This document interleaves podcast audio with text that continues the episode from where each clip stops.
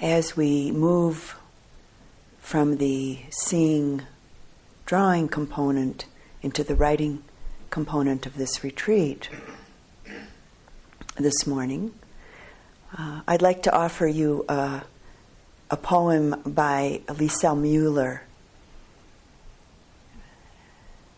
And this is a poem that she wrote uh, inspired by the uh, Impressionist painter Monet. And the title of her poem is Monet Refuses the Operation.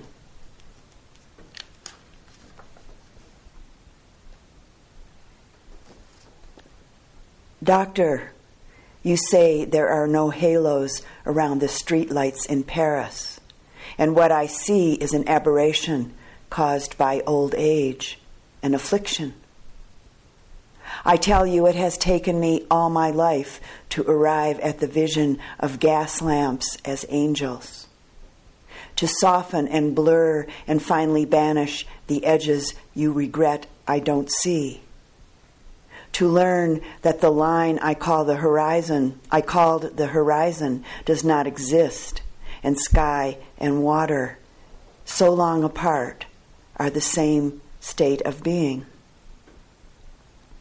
54 years before I could see Rouen Cathedral as built of parallel shafts of light, and now you want to restore my youthful er- errors fixed notions of top and bottom, the illusion of three dimensional space, wisteria separate from the bridge it covers. What can I say to convince you the House of Parliament dissolve night after night to become the fluid dreams of the Thames? I will not return to a universe of objects that don't know each other, as if islands were not lost children of one great continent. The world is flux, and light becomes what it touches, becomes water, lilies on water, above and below water, becomes lilacs and mauve and yellow and white and cerulean lamps, small fists passing sunlight so quickly to one another that it would take long, streaming hair inside my brush to catch it. To paint the speed of light. Our weighted shapes, these vertical verticals burn to mix with air and change our bones, skin, clothes to gases.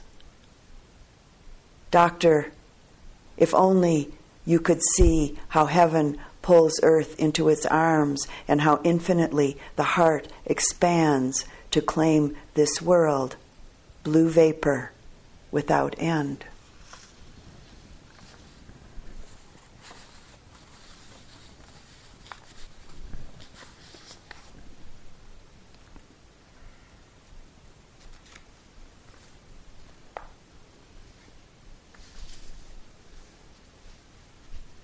And another poem, uh, very different in its what it's uh, offering. And this is by uh, Billy Collins, who uh, at one point may still be, I'm not sure, was our national poet. And he calls this poem Shoveling Snow with the Buddha.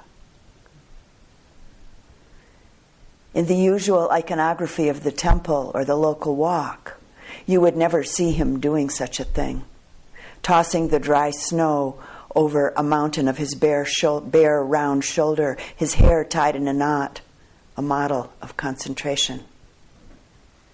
Sitting is more his speed, if that is the word for what he does or does not do. Even the season is wrong for him.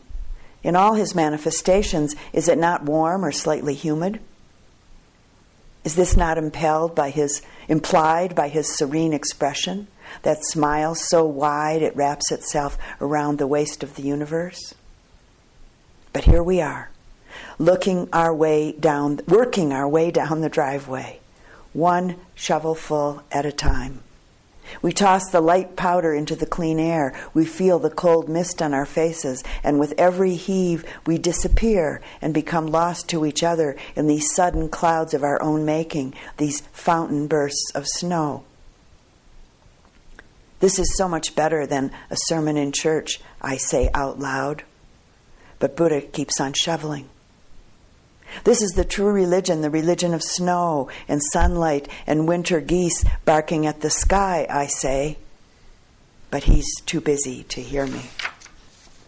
He has thrown himself into shoveling snow as if it were the purpose of existence, as if the sign of a perfect life were a clear driveway you could back the car down easily and drive off into the vanities of the world with a broken heater fan and a song on the radio.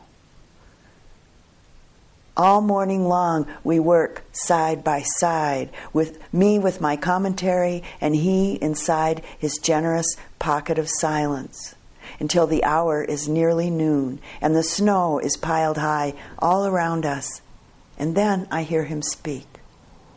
After this, he asks, Can we go inside and play cards? Certainly, I reply, and I will heat some milk and bring cups of hot chocolate to the table while you shuffle the deck and our boots stand dripping by the door. Ah, says the Buddha, lifting his eyes and leaning for a moment on his shovel before he drives the thin blade in again deep into the glittering white snow.